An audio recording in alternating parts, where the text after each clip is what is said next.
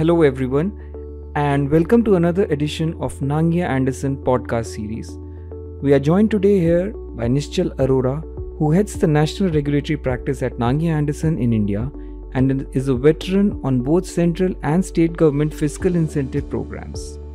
Today, we shall discuss the implications of the Production Linked Incentive Schemes on the industry in general and the automotive and auto component sector in particular.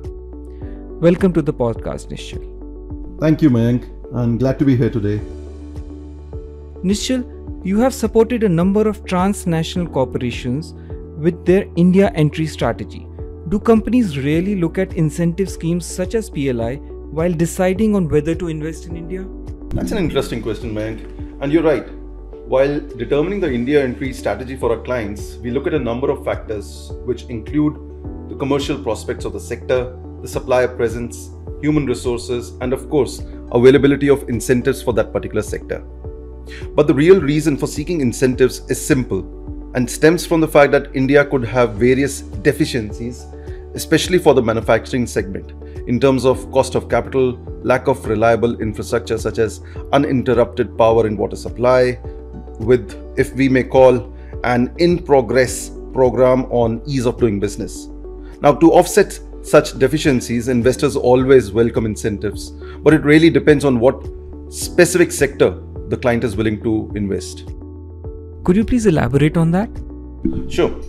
So, for sectors where there is a relatively weaker ecosystem, such as the electronic components and high technology or emerging technology products, Uh, such schemes do make India a relatively more attractive destination. Relative to? Relative to India's peers and manufacturing hubs such as China, Vietnam, Korea, and Thailand, to name a few. Now, the ongoing pandemic and an inward-looking trend globally has added to the need to indigenize a number of core essential products, which is what the government has been encouraging under the much-acclaimed Self-Reliant India initiative.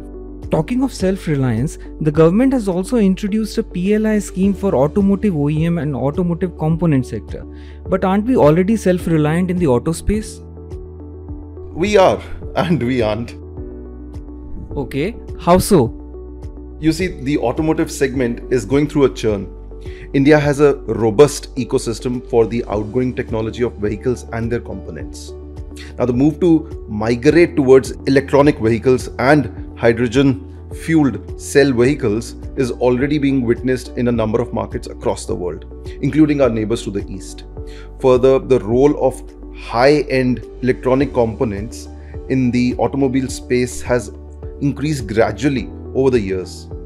Now, the indispensability of these components used by both the internal combustion engine and electric vehicles has never uh, been felt more than now, especially when we are in the midst of an ongoing semiconductor shortage, which also incidentally is proposed to be incentivized through a separate P L I scheme on semiconductor fabrication. So in short, India continues to be dependent on imports for key electronic components for automobile manufacturing, battery electric vehicles, and the hydrogen fuel uh, C Vs. All right, therefore the need for a P L I scheme. Yes, therefore the need for incentives. So Nischal, what does the P L I scheme for auto sector entail, and is it available to all kinds of vehicles?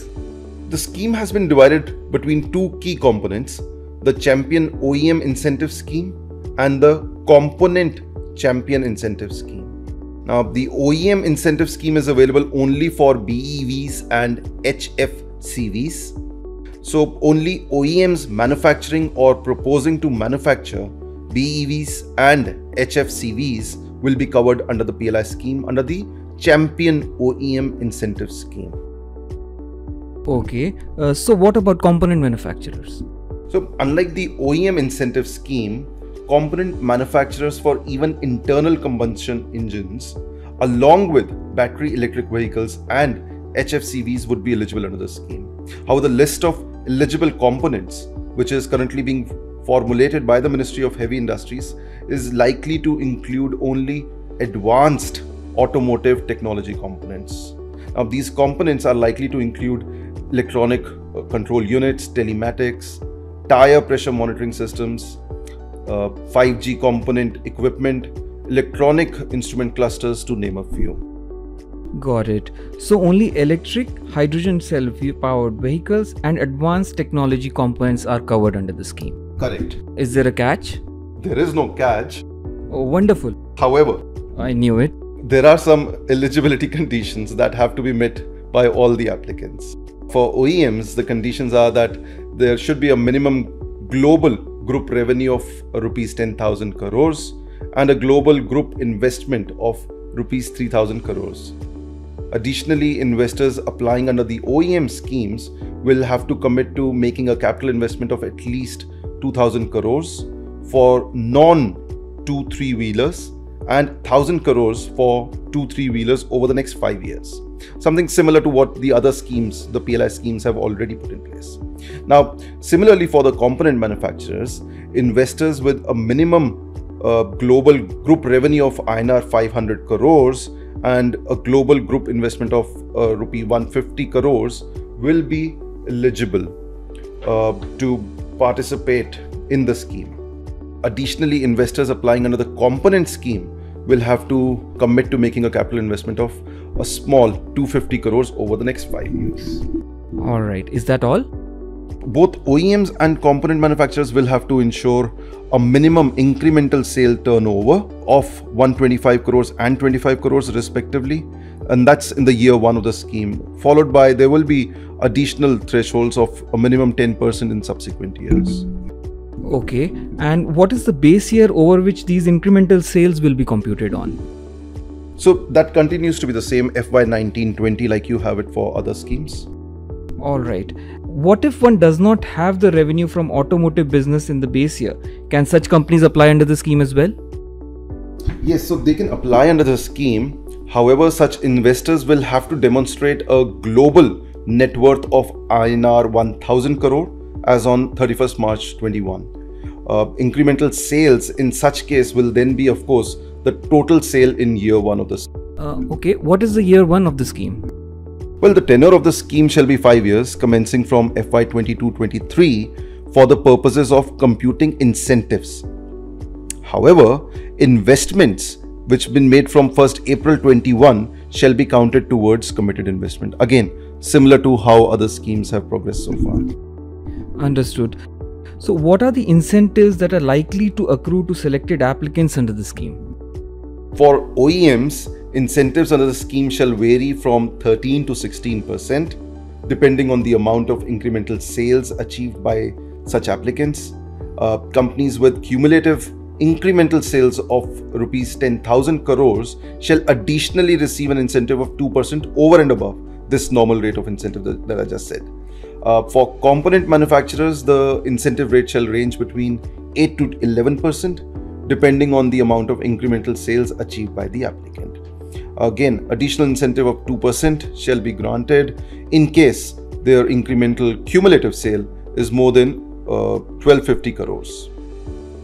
Now, the companies manufacturing components for B E Vs and H F C Vs shall be eligible for an additional incentive of five percent. Now, all applicants uh, here have to ensure a D V A, a domestic value addition of at least fifty percent to be eligible for incentives. And incentives have also been capped at a, a range of around sixty-five hundred crores per applicant. Got it. Uh, but how does the P L I scheme tie together the FAME and FAME two scheme, which have also been launched by the Ministry of Heavy Industries? Oh, that's an interesting one. Now, FAME two was launched in April two thousand nineteen, and this was after a lukewarm response was generated from FAME, or the faster adoption of manufacturing of hybrid and electronic vehicles. So FAME itself is, is in two stages, FAME one and FAME two.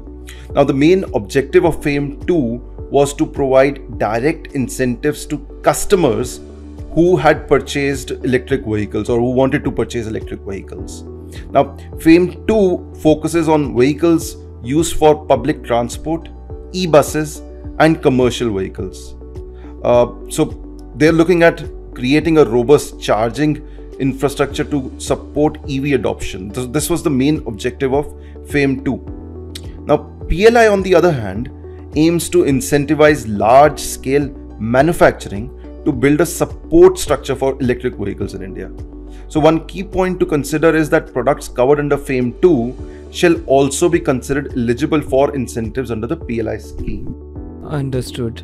Now, having looked at incentive schemes in the past, do you think the current set of P L I and FAME two schemes will be a success in India?